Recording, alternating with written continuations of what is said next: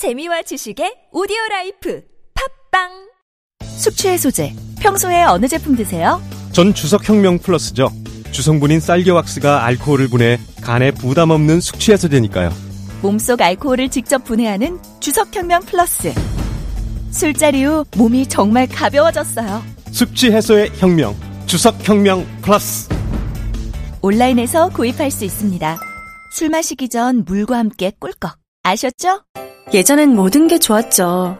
그런데 언제부턴가 골반이 뒤틀리고 허리가 아프고. 중요한 건 당신의 자세입니다. 이젠 바디로직을 입고 걸으세요. 바디로직이 당신의 몸을 조율해줍니다. 매일매일 입고 걷자. 바디로직. 소중한 분께 바른 자세를 선물하세요. 건강의 시작, 바디로직. 입자, 걷자, 골반 차렷. 바디로직.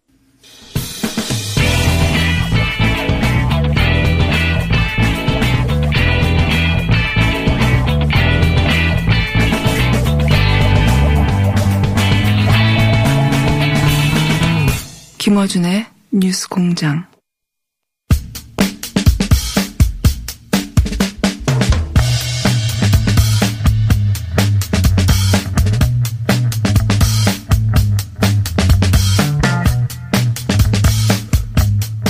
자, 오늘은 바른정당 시간인데, 예, 하태경 의원은 해외 출장을 하고, 나머지 의원들은 바른정당 상황이, 바른미래당이죠. 죄송합니다. 바른미래당 상황이 여의치 않아서, 다들 이번 주는 인터뷰할 수 없다 해서, 마침 또 저희가 국제 분쟁, 오래된 국제 분쟁이시죠. 이스라엘과 팔레스타인 사이의 최대 충돌이 최근 몇 년 만에 빚어져서, 오늘은 이 사안을 좀 다뤄보겠습니다. 예. 한국 이스라엘 학회장 성일광 박사님 다시 나오셨습니다. 안녕하십니까. 안녕하십니까. 예. 지난번에 잠시 나와서 5분 정도. 죄송합니다. 네. 짧게 하고 들어가셨는데. 자, 2014년 50일 전쟁 이후 가장 격렬하다고 하는데 2014년 50일 전쟁이 뭡니까? 그때 또 이스라엘하고 하마스랑 아주 예. 하마스는 열심히 싸운 팔레스타인의 무장 정파라고 불리는. 예, 하마스는 팔레스타인 무장 정파고 지금 팔레스타인 독립운동을 하고 있는. 예. 팔레스타인 사람들 입장에서는 독립운동 단체죠. 그렇죠, 그렇게 볼 수 있습니다. 그런데 이제 세큘러가 아니고 세속적인 단체가 아니고 이슬람 이데올로기를 가지고 있는 단체고 당시 50일 동안 전쟁을 해서 가장 큰 피해가 났던 전쟁입니다. 그때 한 팔레스타인 측 사망자만 2,000명이 넘습니다. 2,000명이요. 예. 이야. 근데 그 전에 이제 가자 지구에 대한 이해를 먼저 좀 해야 될 것 같은데. 네네. 가자 지구는 그 유태인들이 2차 대전 당시에, 그 유럽에서 한 그 지구에 다 몰아놓고 담을 높이 쌓고 못 나오게 만들었던 게토라고 하는. 네, 지금 정확하게 말씀하신 것처럼 지금은 현재 팔레스타인의 어떤 게토라고 할 수 있죠. 가자 지구. 그렇죠. 예. 유태인이 자기들이 2차 대전 때 당했던 걸 고스란히 지금 팔레스타인 사람들한테 하고 있는 셈입니다. 그게 이제 또 심리학적으로 보면 자기가 당한 걸 잘 잊지 못하는 경우가 많이 있습니다.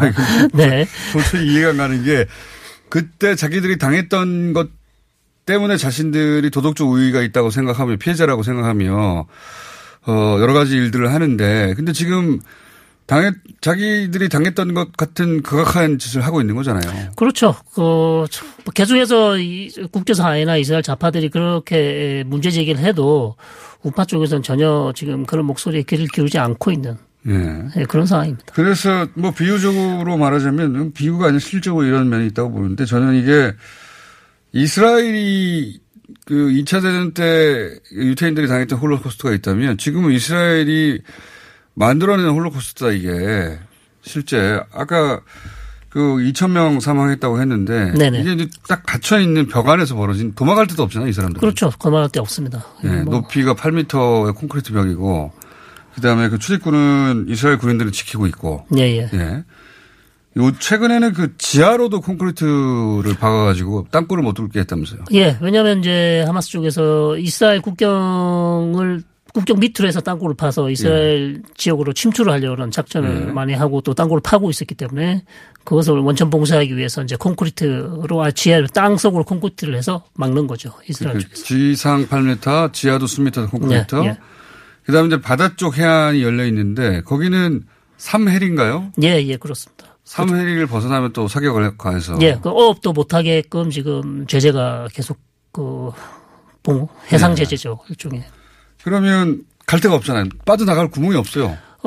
개토입니다. 개토고 창살 없는 감옥이라 그러죠. 보통 우리가 가자를. 네. 세계 최대 감옥이나 마찬가지고. 네, 그런 사람. 여기가 21세기 아우슈비츠나 마찬가지입니다. 도망갈 데가 없으니까요.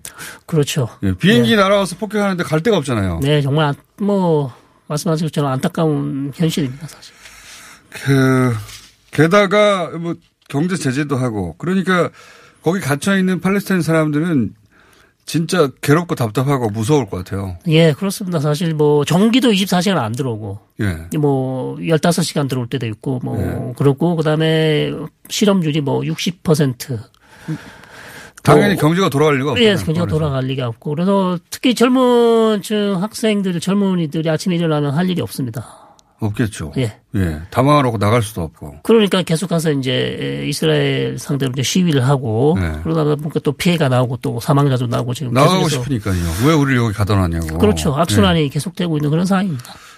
그러니까 그 이쪽에서 생각해낸 그 저항의 방식이 풍선 혹은 연에다가 네네. 그 황겁에다 휘발유 적신 다음에 줄에 매달라서 줄에 그 풍선이나 연 줄을 매달려서 날린다는 거 아닙니까? 예, 예. 그걸로 인해서 이스라엘이 무슨 그렇게 큰 피해를 본다고.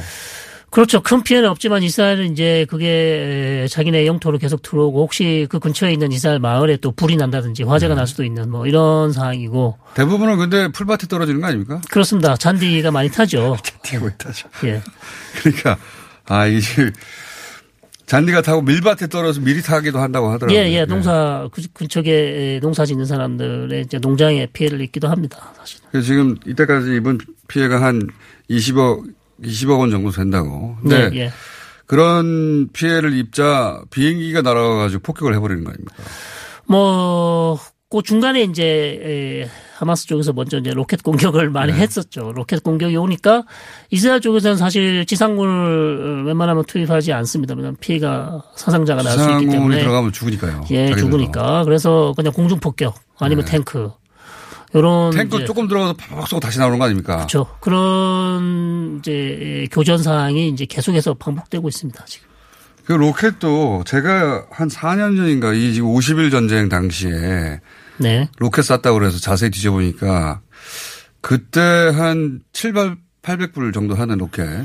조잡한 로켓이더라고요. 그렇습니다. 지금은 얼마 정도 하는 로켓입니까? 지금은 더 단가가 더 내려가겠죠. 예, 더 기술력이 발달했기 때문에 지금 한 뭐 400~500불 정도 더, 예, 그 정도에서 한 로켓 하나를 만들 수 있는 뭐 조악한 수준의 그런 로켓입니다. 그래서. 그러니까요. 조악한.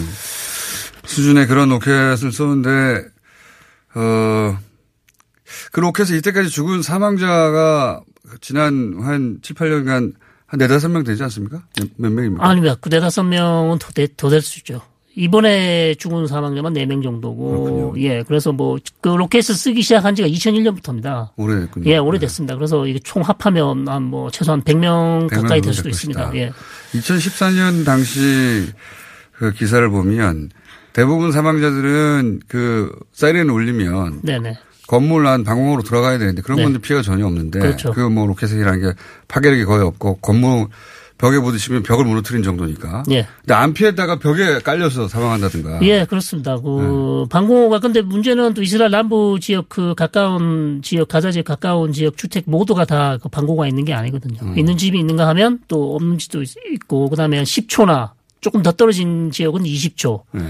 그 짧은 시간 내에 이제 방공으로 들어가야 하는 상황이라서, 또 그런 또 좀 불행한 또. 그러니까요. 예. 예. 근데 이제 그 피해 규모를 비교해보자면 비교가 안 되는 건데. 뭐, 팔레스타인하고 이스라엘 자체를 비교하는 것 자체가 비교가 안 되죠. 모든 면에서. 경제, 뭐, 군사, 예, 무기, 비교가 안 됩니다. 예. 그런 상황에서, 이스라엘 뒤에 미국이 있다 보니까. 네. 예. 사실 이 정도 되면 다른 나라 같으면, 유엔으로부터 제재를 이스라엘이 받았겠죠. 그럴 수 있죠. 예. 예. 이스라엘이 받을 텐데 지금은 이제 정반대 상황입니다. 자, 그런데 이번에 이렇게 다시 격렬하게 충돌을 하는 이유는 뭘까요? 일단 지금 하마스 쪽에서는 이번 교전을 통해서 지금 이스라엘하고 하마스하고 같이 정전 협상을 하고 있습니다. 중동 평화 안도 나온다고 하던데. 중동 평화는 이제 다음 달에 나올 것이고 그거 말고요. 트럼프 대통령은 나온다고 하는 것이고. 예. 그거는 뭐 6월 초에 지금 발표할 거라고 하는데 그게 정확하게 언제 발표될지는 아직 알 수가 없고요. 지금 제가 말씀드린 건 이제 그거 말고 하마스와 이스라엘이 어떤 장기간의 휴전을 결정하는 어떤 협상을 하고 있는데 거기에서 좀 더 나은 조건을 얻기 위한 하마스 쪽에서는 좀 더 나은 조건을 얻기 위한 이번 교전을 통해서 그런 어떤 전략을 가지고 있다고 할 수 있겠습니다. 이번에 이렇게 격렬하게 부딪히는 게 이스라엘 쪽에서의 정치적 이유도 있을까요? 그러니까 지금 말씀하시는 건 팔레스타인 쪽에서 휴전 협정 많이 맺었잖아요, 사실 그동안. 많이 맺었죠. 예. 맺고 깨고 항상 해왔는데. 이번에 이스라엘도 이렇게 강하게 대응하는 건 이스라엘 쪽의 정치적 셈법도 있을 거예요. 이스라엘이 그렇게 강하게 한 게 아닙니다, 이번에. 이번에는 그래요? 예, 이번, 이 정도 강하게 한 게 아닙니다. 예. 강하게 하면, 사상자가 20명, 25명, 30명 이렇게 안 나오죠. 이스라엘이 더 강하게 하면 몇백 명이 납니다. 예, 그래서 이스라엘도 사실은 왜냐하면 내일이 현충일이고요. 그 다음 날이 독립기념일이고요. 더 중요한 건 다음 주에 유로비전 콘테스트가 이스라엘에서 열립니다. 이스라엘 입장에서는 약하게 한 거군요. 아주 약하게 한 겁니다. 이스라엘 하려면 더 할 수 있는데 왜냐하면 유로비전 콘테스트가 우리한테는 전혀 잘 모르는 노래자랑 대회인데 유럽에서 상당히 이게 유명합니다. 인기가 있고 또 이스라엘이 처음으로 지금 유로비전 콘테스트. 유럽 전국 노래자랑 아닙니까 이게? 예, 유럽 한 40개국이 참가하는 전국 노래자랑입니다. 그러니까요. 예. 근데 이게 만약에 전쟁으로 인해서 이게 취소가 되면 이스라엘의 안보의 문제가 크다는 그런 타격이 크죠. 나타냐후 새 임기 시작했는데. 그렇죠. 그래서 이게 지난 2014년 50일 전쟁 이후 가장 크다고 하지만. 네네. 그때는 2천여 명이 사망했고. 그럼요. 지금은 6명인가요? 네, 이스라엘 쪽 6명, 팔레스타인 쪽은 30명 정도. 예. 그 규모로 볼 때는 약하게 한 것이다. 전쟁도 아닙니다. 그냥 짧게 교전이다. 이렇게 얘기를 하죠. 이렇게 얘기. 그렇게 봐야 한다. 예. 하긴 사망자 숫자를 보니까 그러네요. 예. 근데 이제 팔레스타인 사람들 입장에서는 다친 사람은 또 많으니까요. 죽은 사람은 30명이지만. 항상 그렇죠. 항상 이스라엘 건물이 무너지면 폭격받아 가지고. 그 주변에 있는 사람 죽지는 않더라도 다친 사람 많지 않습니까? 그렇습니다. 예. 도망갈 데가 없고 근데. 그렇죠. 그 사람들은 도대체 어떻게 살까요? 언제 비행기가 날아와서 자기가 있는 건물을 폭격해서 무너뜨릴지 모르는데. 참 설명드리기 어려운 정말 끔찍한 상황이겠죠. 빨리 이런 상황이 어떻게 해결이 돼야 되는데 지금 해결이 안 되고 있습니다. 그래서. 지금 집권하고 있는 이스라엘 우파 쪽에서는 해결할 생각이 없는 것 같아요. 아니요. 지금 계속해서 하마스와 어떤 장기간의 휴전을 하는 협상을 계속하고 있습니다. 제 말은 뭐냐면 하려면 진작에 할 수 있는데 이런 긴장 상태를 계속 어느 정도는 저강도로 유지하는 게 우파의 집권에 유리하다고 생각하는 겁니다. 그럴 수도 있습니다만 또 한편으로는 휴전을 하는 것도 본인들의 이익에 도움이 될 수 있습니다. 왜냐하면 나타냐후 총리도 이제는 인정을 하고 있어서 무엇을 인정하느냐. 가자 지구 경제 개발 없이는 이 문제가 해결될 수 없다. 가자 지구 주민들의 생활 향상이 없이는 하마스가 절대 정권을 잃을 이유가 없고. 그래서 하마스는 무장정파지만 그 내부의 선거를 통해서 선출되게 됐어요. 그렇죠. 합법 정부입니다. 선거에 참여했기 때문에 그런 상황이라서 그래서 계속해서 이스라엘 정보부나 군 관계자들은 가자지구 주민들의 생활 개선이 없이는 이 문제 해결될 수 없다. 계속 얘기하고 있기 때문에 지금 계속해서 협상을 하고 있고 카타르에서 경제 지원을 하면 경제 개발이 계속될 것이고 그다음에 유엔에서 또 들어와서 또 경제 개발할 수 있는 그런 지금 기회를 주려고 하고 있습니다. 그런데 그렇게 갇혀 있는데 경제가 돌아갈 리가 없고 완전히 갇혀 있는데 그러려면 어느 정도 이제 그 지위도 인정하고 권한도 인정하고 그래서 중동 평화안이라는 걸 미국이 내놓겠다는 거 아닙니까? 이 평화안에는 그 팔레스타인이 원하는 정도의 팔레스타인 지위 인정이 들어 있습니까? 없습니다. 아직 정확하게 지금 알 수는 없지만 네. 일단 신문에 지금 보도된 내용으로 봐서는 지금 팔레스타인 국가 건설이 없습니다. 없죠. 자치권을 더 확대하고 돈을 많이 주겠다. 돈으로 그냥 때려받겠다 쉽게 말해서. 돈 줄 테니 국가 세우지 마라.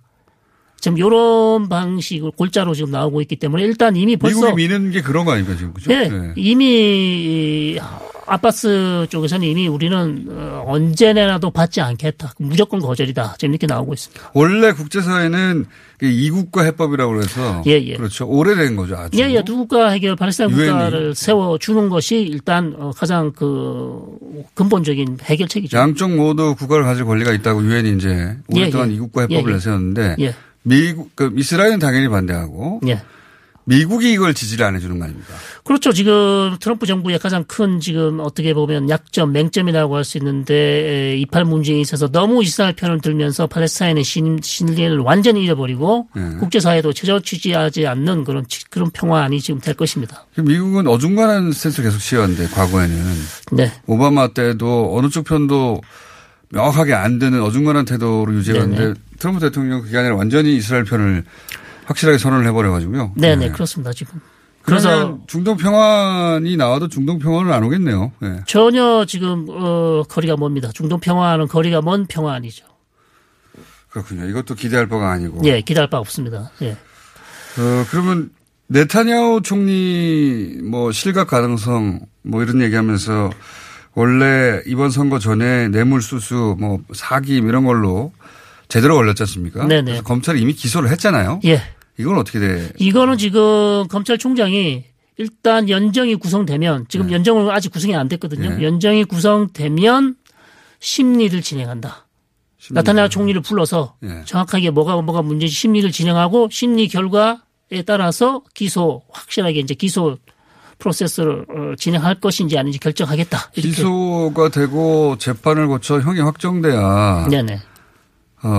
그 전까지는 총리 역할을 법적으로 할 수 있는 거 아닙니까? 당연하죠. 네. 아, 이거 또 한 세월이겠네요. 예, 예. 최소 뭐 1년 이상, 최소 1년 이상 걸립니다. 네. 예, 그러니까 최소. 그 네타냐후 총리가 갑자기 실각해서 그 이스라엘 정세가 급변하고 이런 일도 없겠군요. 그렇습니다만 한 가지 가능성은 만약에 기소가 확정되고 예. 기소가 확정되면은 연정에 참여했던 작은 당에 있는 당수들이 이스라엘 총리가 기소가 확정됐는데 우리는 총리를 인정할 수 없다. 이런 총리와는 우리가 연정을 할 수 없다. 혹시 이런 당들 중에 한두 개가 연정을 탈퇴할 경우 그럴 경우 이제 다시 총선을 갈 수 있는 가능성도 있죠. 그렇군요. 예. 내각제니까. 예예. 예. 자, 지금 현재 이스라엘과 팔레스타인 사이에 현재 상황에 대해서 좀 짚어보고 있는 와중인데 그러니까 뭐 중동 평화 미국을 통해서 나오겠지만 이 평화는 팔레스타인의 뜻을 전혀 반영하지 않았기 때문에 네. 평화가 올 리는 없고 네. 이스라엘 쪽에서 이걸 푸는 해법으로는 돈으로 풀겠다라는 예, 예. 해법을 내놓고 있고 지금 그 팔레스타인 입장에서는 합법 정부입니다. 예. 뭐 맨날 우리나라에서는 무장 정파라고 마치 예, 예, 예. 테러리스트처럼 부르는데 그쪽에서는 선거에서 뽑은 거예요. 예. 예. 그 하마스하고 이스라엘 정부하고 협상 중이고 그죠? 네. 그런데 이게 최대 충돌이라고 하지만 이스라엘이 많이 참고 있는 것이다. 네, 그렇습니다. 상황은. 네. 예. 이게 박사님이 보시기에 우리처럼 멀리 떨어서 제3자 입장에서 보는 사람 입장에서 이게 풀리려면 어떻게 풀려야 되는 겁니까? 죄송하지만 답이 없습니다. 네.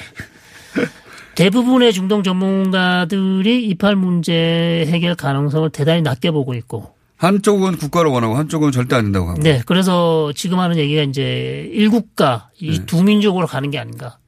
1국가 두민족. 네. 그래서 발생 국가를 세워주지 않고 네. 지금 웨스트뱅크나 요르단강 서안에 있는 모든 팔레스타인 주민이 그냥 이스라엘로 편입되는 한국가 방안으로 가는 게 아닌가. 이스라엘이 원하는 건 그거죠. 이스라엘은 그것을 꼭 원하지도 않습니다. 왜냐하면 어떻게 하겠다는 겁니까? 이 많은 사람들을. 그러니까 이스라엘은 이걸 원하지 않은 이유가 이 사람들이 인구가 더 많아질 수도 있거든요. 그러니까요. 그럼 다음 종류는 아랍 사람, 팔레스타인 총리가 될 수도 있습니다. 출산율이 높아져가지고 그걸 두려워한다는 거 아닙니까? 그렇죠. 그래서 가둬놓는 거 아닙니까 지금? 그래서 지금 이러지도 못하고 저러지도 도대체 뭘 원하는지 저도 잘 모르겠습니다. 이스라엘이. 아니, 이건 진짜 홀로코스트예요. 사람들을 가둬놓고 자기들이 필요할 때는 비행기 날아가서 폭격하고 홀로코스트, 현대판 홀로코스트라고 봅니다. 네네. 이게 지금 현 시점에서 이스라엘한테는 어떻게 될지 모르겠지만 이게 이제 50년 지나고 100년 지나면 똑같은 욕을 먹을 거라고 봅니다. 나치가 했던 거하고. 역사 아주 냉정하게 평가를 하겠죠. 네. 나치한테 당한 걸 고스란히 팔레스타인 사람들한테 했다고. 그렇게 말해도 마땅한 짓을 하고 있다. 자, 오늘 여기까지 현 이스라엘과 팔레스타인 상황을 짚어봤습니다. 자, 여기 또 다른 상황이 발생하면 또 모시도록 하겠습니다. 네. 감사합니다. 네. 근데 어쩌다가 이 이스라엘에 관심을 가지셨어요? 제가 이스라엘로 유학을 가게 되었고, 거기서 이제. 유학을 하셨구나. 네, 예. 중동학을 전공하면서 현재 살면서 이스라엘 문제에 대해서 상당히 깊게 또 생각을 하고. 히브리어도 하십니까? 예, 잘합니다. 히브리로 안녕히 가세요. 이게 뭡니까? 샬롬 레이트라웃. 그걸로 하겠습니다. 예. 다음에 또 뵙겠습니다. 레이트라웃. 성일광 박사였습니다.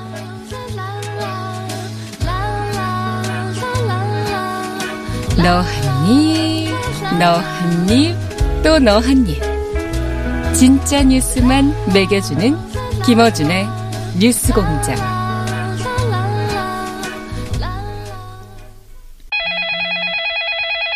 민수 엄마, 우리의 피부 때문에 고민이야. 밤새 잠도 못 자고 긁어 피가 나도록 긁는다고. 밤마다 자기 몸을 긁어대는 아이 때문에 속상하시죠. 문제는 긁으면 긁을수록 더 긁고 싶다는 건데요. 미친 듯이 가려울 때는 긁지 말고 글루타셀을 뿌려보세요. 특허받은 바이오테크 글루타셀 스프레이로 긁지 않는 편안한 밤을 보내세요. 긁지 말고 뿌리세요, 글루타셀.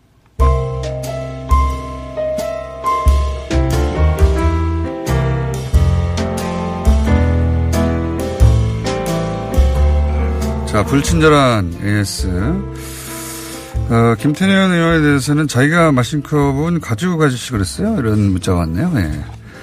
매우 날카로운 지적이었고요. 예. 김유선 이사장님에 대해서는 웃으면서 뼈를 때리시는 분이라고.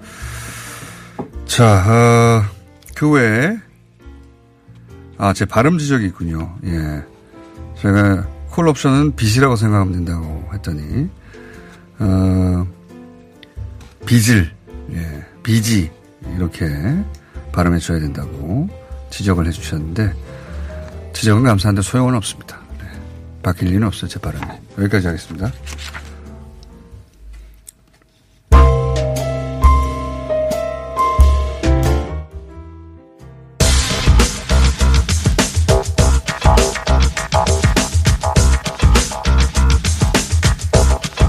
자, 과학 코너인데요. 아니, 과학을 왜 이렇게 일찍 하는 거야? 보통 5분 남기고 하는데. 20분이 있는 거예요? 20분이 남았습니다. 예, 그런 이유가 있어요. 오늘은 진짜 과학자를 모셨거든요. 같이. 아유, 죄송합니다. 예, 원종우 씨는 과학으로 먹고 사는 기타리스트입니다. 기타리스트고 오늘 함께 나오신 분은 진짜 과학자입니다. 초파리 박사. 유명한 행동유전학자 김우재 박사님 나오셨습니다. 안녕하십니까? 안녕하십니까? 김우재입니다. 네. 네. 지금은 캐나다 대학에 계시죠? 네, 캐나다의 오타와 대학에 있습니다. 오타와 대학에. 네. 오타와가 캐나다가 수도입니다, 그죠? 예, 네, 일본 네. 수도가 아니라 캐나다 수도입니다. 예. 네. 굉장히 졸리는 네. 시차가 지금 적응이 안 되세요? 한국에 오신 지 며칠 안 됐고. 네. 자. 일단 초파리 박사라고 소개해드렸는데 초파리 연구는 뭡니까? 초파리는 이제 미국에서 토마스 헌트 모건이라는 사람이 20세기 초에 유전학의 모델 생물로 만든 동물이죠. 그 공장장 집에도 아마 쓰레기통 주위에 많이 날아다니는 애들 있잖아요. 조그만 애들 있죠. 예. 걔네를 저희가 공부하는 거예요. 근데 이제 굳이 초파리를 통해 유전학을 공부하는 이유가 뭡니까? 돈이 좀 안 들고요. 그리고 그 암컷 한 마리가 알을 되게 빨리 많이 낳고 예. 열흘이면은 성충이 돼요. 아, 주기가 굉장히 짧군요. 그리고 이제 유전학적으로 이렇게 유전자를 조작한 그런 스트레인들이 막 한 10만 라인이 있으니까 그러니까 인간하고 또 그 유전자가 비슷한 게 많고요. 아, 그렇군요. 예. 그러니까 인간하고 유전자가 비슷하고 네. 그다음에 성장 주기도 짧고 네. 그다음에 뭐 그 연구를 한다고 해서 뭐 동물 윤리학에 걸릴 염려도 거의 없고. 저는 이제 기름에다 쏟아서 불이 죽이고 그러죠. 자, 그리고 그러니까 이제 뭐 진화를 하거나 뭐 돌연변이가 생기거나 하는 것도 굉장히 짧은 주기로 확인이 가능하겠네요. 굉장히 짧게 가능하죠. 생쥐 같은 것은 막 몇 년씩 걸리거든요. 예. 초파리는 거의 뭐 몇 달이면 웬만한 걸 다 할 수 있으니까. 아, 그렇군요. 네. 그렇게 초파리 연구로 국내에서 가장 유명한 분 중 한 분입니다. 그런데 이런 진짜 과학자가 왜 나왔느냐. 김우재 박사님은 여가 활동이라고 봐야 될 것 같아요. 사이비 학문을 예, 찾아서 이것은 사이비 학문이라고 적발하고 알리고 그것이 왜 사이비 학문인지 진단하고 하는 일을 쭉 여가 활동으로 해오셨죠? 한 달밖에 안 됐습니다. 자, 그런데 저희한테 굉장히 중요한 일종의 제보와 마찬가지인데 한 달밖에 안 되셨어요 이게? 한두 달 정도. 관심은 원래 있었어요. 옛날에 황우석 사태 때도 그랬고 네. 창조과학 사태 때도 그랬고 관심은 있죠. 그런데 이 문제는 한두 달 정도 된 것 같아요. 이 문제 자체는 두 달 정도 됐다. 네. 원래 관련된 글이나 뭐 말은 많이 해오셨고요. 오랫동안. 근데 네. 이 구체적인 이 문제에 대해서는 한 달 동안 지금 집중적으로. 오늘 주제에 대해서는 한 달 정도 연구를 하셨고. 맞아요. 네. 사이비 학문에 대한 관심이 오래전부터 있으셨고. 네. 언제부터 사이비 학문에 대한 관심이 어릴 때부터 있었습니까? 대학교 때 이제 창조과학이라는 걸 알게 됐거든요. 예. 근데 창조과학이라는 건 이제 성경에 나오는 것들이 예. 진짜고 진화론은 틀렸고 뭐 이런 분들이 예. 계세요. 창조론을 과학의 관점에서 풀어보는. 예. 그러니까 창조론은 그냥 신앙으로서는 존중할 만한 건데 예. 그걸 과학이라고 주장하는 거죠. 예. 그때 그분들하고 한 20년 전에 싸우면서 이런 분들이 굉장히 많다는 걸 알게 됐죠. 네. 알겠습니다. 그렇게 시작됐고요.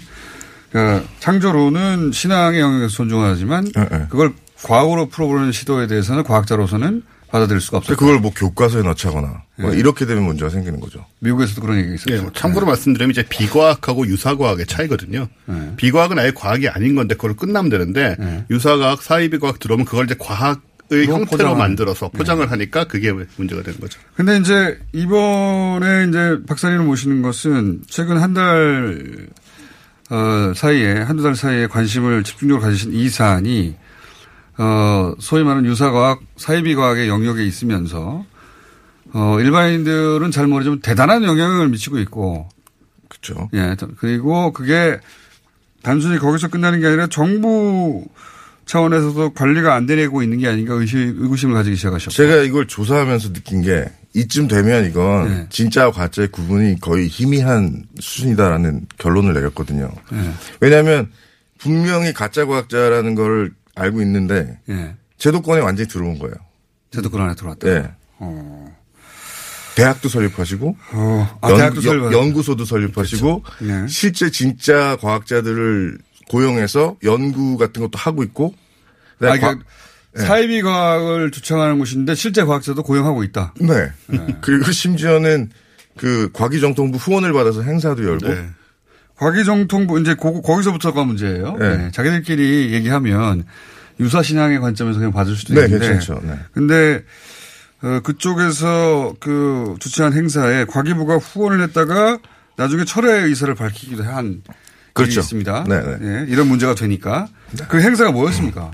그러니까 브레인땡땡 컨퍼런스라는 걸 이분들이 했는데 네. 그걸 그분들이 그냥 하는 건 아무 문제가 없어요. 네. 그냥 자기네가 가지고 있는 연구소도 있고 대학도 있고 네. 뭐 굉장히 많은 단체가 있거든요. 그들의 이론 체계가 따로 있으니까. 그건 뭐 그분들의 축제라고 생각하면 되는 거죠. 네. 근데 거기에 네. 국내 제도권에서 실제로 뭐 국책 연구 단장으로 1년에 몇백억씩 받는 이런 분이 연사로 초청이 된 거예요. 연사로. 그리고 또 한 분은 대구에 가면 뇌연구원이라고 있거든요. 뇌연구원. 그건 진짜 나라에서 하는 제대로 된 연구소예요. 예. 거기 소장이었던 분이에요. 그러니까 진짜 뇌를 연구하는 분이 박사님이 보시기에는 이건 사이비인데 네. 사이비 쪽에 가서 연설을 하고 있더라. 아니 연사로 초청된 포스터가 뜬 거죠. 아. 누가 저한테 제보를 한 거예요. 아직은 이 행사가 정부 후원은 철회가 됐으니까. 근데 열리긴 열렸어요. 열리긴 열렸고. 예. 그 연사는 가긴 갔습니까? 그 연사 두 분은 그래서 저희가 얘기를 했죠. 이건 안 되는 거다 그랬더니 누가 연락을 하셔가지고 결국엔 안 가셨거든요. 아. 근데 이게 끝이 아니에요. 그러니까 이 두 분이 안 가고 과기정통부가 후원을 철회했다 이걸로 끝났으면 예. 이분들이 뭐 교훈을 얻고 뭐 다시는 안 하겠지 이렇게 되는 스토리가 아니라 예. 알고 보니까 이 두 분이 원래 이 그룹하고 10년 전부터 계속 콜라보를 해왔어요? 네. 근데. 그러니까 해프닝으로 끝나는 일이 아니라는 거죠. 이해가 안 가는 것이 박사님은 이제 행동유전학을 하시고 정통 이제 과학계에 계시고 네. 그리고 실제 그분들도 정통 과학계에서 성장하신 분들이잖아요. 네. 근데 박사님 보시기에는 사이비 과학의 영역에 있는 곳에 이런 분들이 왜 가는 거죠? 과학자로 훈련을 받는 게 네. 사이비 과학을 구분하는 법을 아는 건 아니에요. 그러니까 그것도 따로 저는 따로 공부를 하고 이렇게 싸워오면서 알게 된 거지만 네. 대부분 과학자로 훈련받은 분들은 되게 순진하거든요. 그러니까 제 생각에는 본인은 안 순진하다니. 제가 사이비 과학자라고 판단하는 분이 예. 돈이 많아요. 아, 돈이 많다. 굉장히 큰 대학교도 있고요. 돈이 많은 게 엄청 많나요? 엄청 많아요. 그리고 외국에서 표창도 받으시고 예. 미국에는 큰 무슨 센터도 지어놓은 분이시거든요. 예. 그러니까 이 과학자들이 돈을 주는 사람이 후원자가 있으면 예. 가는 경우가 많아요. 왜냐면 그거 뭐 후원을 받기 위해서도 연구비를 받을 수 연구비를 받을 수 있으니까. 그러니까 그렇게 해서 가시기 시작한 게 예. 제가 보기에는 10년이 넘었다는 거죠. 근데 자 그럼 보다 근본적인 질문. 이 브레인땡땡 컨퍼런스 또는 네. 이 대학을 구성하고 막 연구단체도 있고 돈도 굉장히 많다고 하는 네. 이 모임이 뭘 하는 곳입니까? 이 모임은 네. 그러니까 이 모든 것을 위에 계신 한 분이 계시거든요. 네. 그러니까 성만 얘기해도 되죠. 이 씨예요, 이 씨. 예. 근데 그분이 명예훼손을 걱정하셔가지고 지금 조심하시는 분이요. 네. 네. 근데 네. 그분이 계신데 네. 그분이 어떤 걸 주장하시냐면. 네. 우리 뇌가 예. 우리 그 코나 입처럼 호흡을 한다. 그리고 바깥하고 진짜. 예, 그리고 뇌와 무슨 양자역학 이런 걸 합치셔가지고 뇌와 양자역학 이렇게 흔들면 예. 뇌파가 진동을 하고 아, 뇌를 물리적으로 흔들면 네 이분 대단하신 분이 말하자면 도리도리를 이게 하면? 사업 모델이에요. 그래서 명상과 요가와 뇌과학을 섞은 거죠. 그러니까 도리도리를 하면 뇌파가 진동한다. 네. 그러면 머리가 좋아진다. 머리가 좋아 맑아지고. 물론 일체 과학적 근거가 없죠. 공부도 잘 되고. 그래서 이 학원이 이 센터가 옛날에 대치동에 생겼거든요. 강남. 그러니까 학원 많은데. 거기서 대박을 쳤어요. 아 그러니까 도리도리를 해가지고 네. 아이들 머리를 더 좋게 만들어. 그래서 그게 어마어마하게 많이 생겼어요. 지금 서울에 되게 많을걸요 아마. 실제로 정상적으로. 그게 이제 이 일을 시작하신 제일 위에 계신 이모 씨. 그분이의 사업 모델. 비즈니스 맨 모델. 처음에 시작하신 게 도리도리를 해가지고 뇌파를 어떻게 한다는 거예요?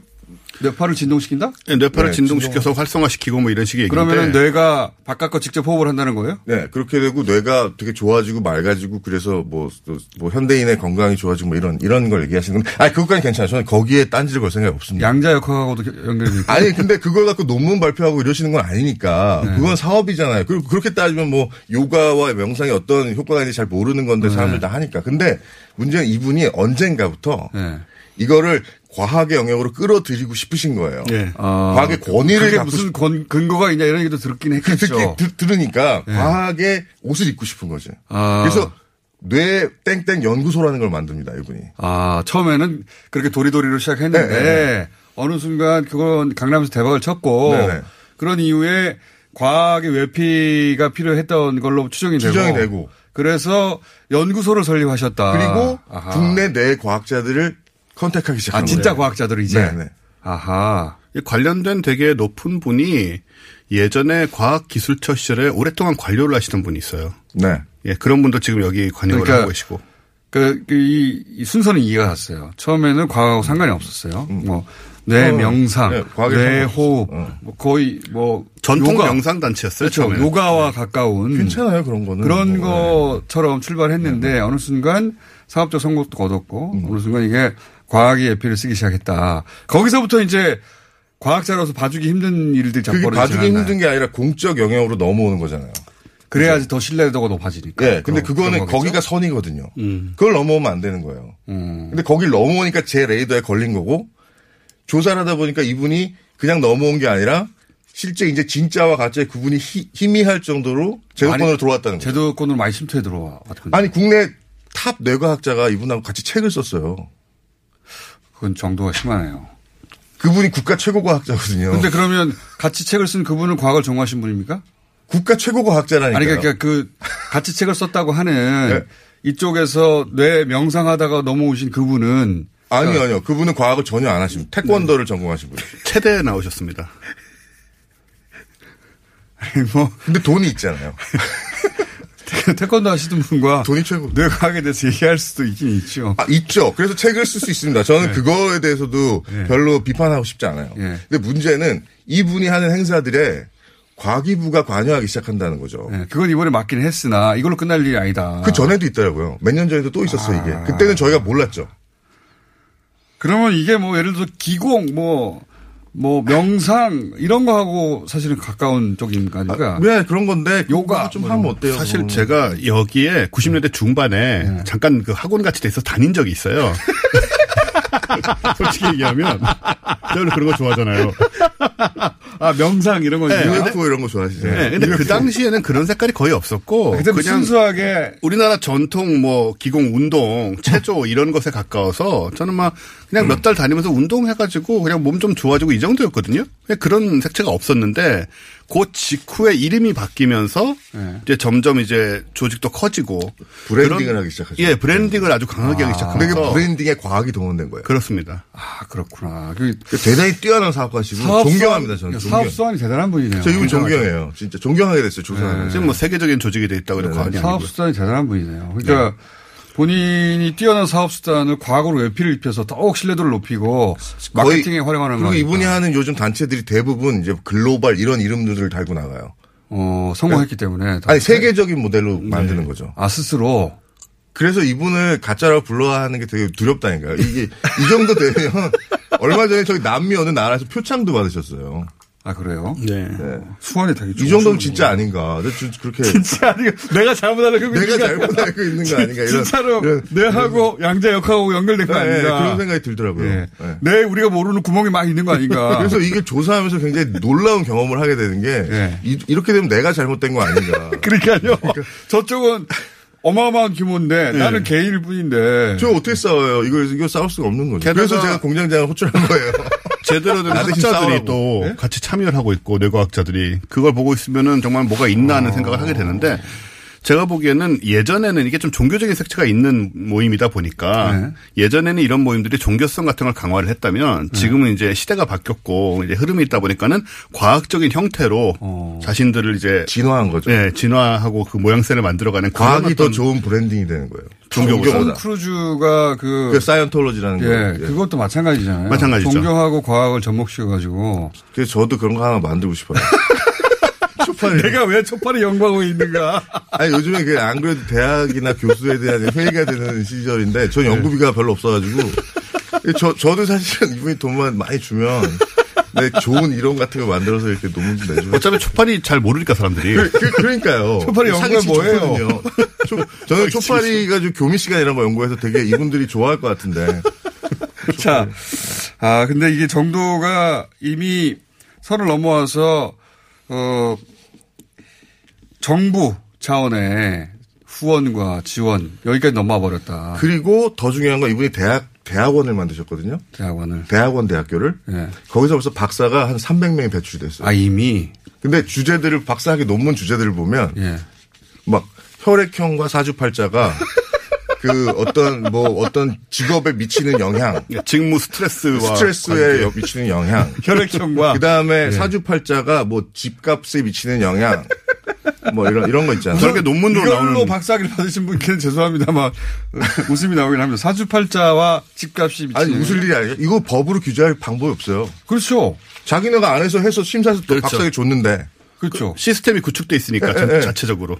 법이 없어요. 사주팔자와 집값의 상관관계 이런 거요? 뭐 이런 거. 논문 되게 잘 쓰더라고요. 읽어봤는데 다운받아서. 공짜로 다운받을 수 있거든요.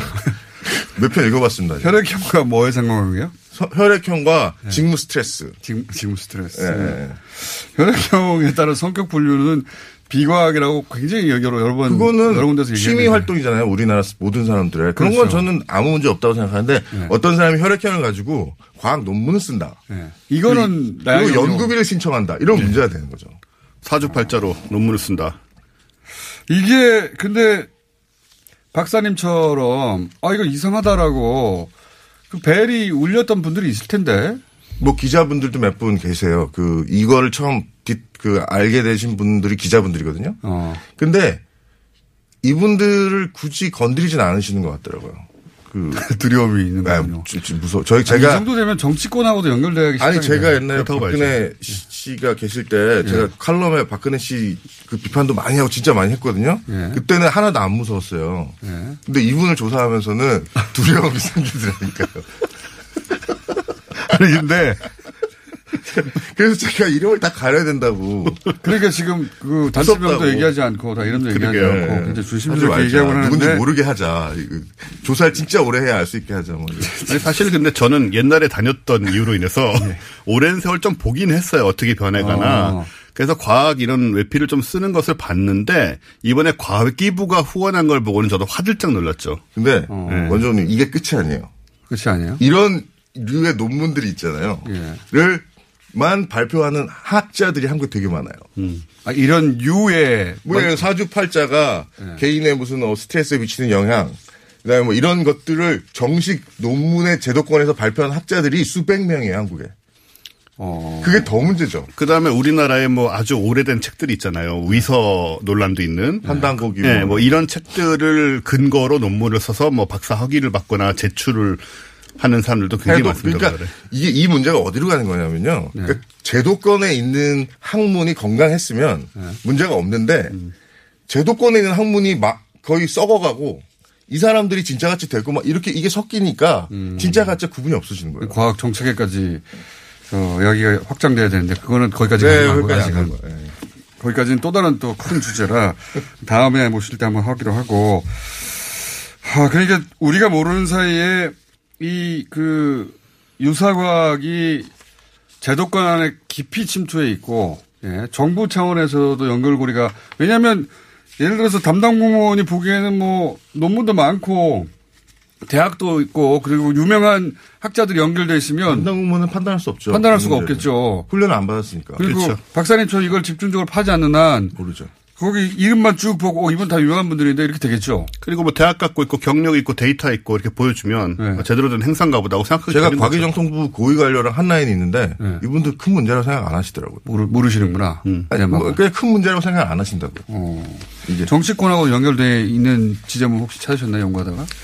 그러니까 이분이 그게 무서웠는데 연결되어 있군요. 박근혜 정권 때 힘을 키우셨더라고요.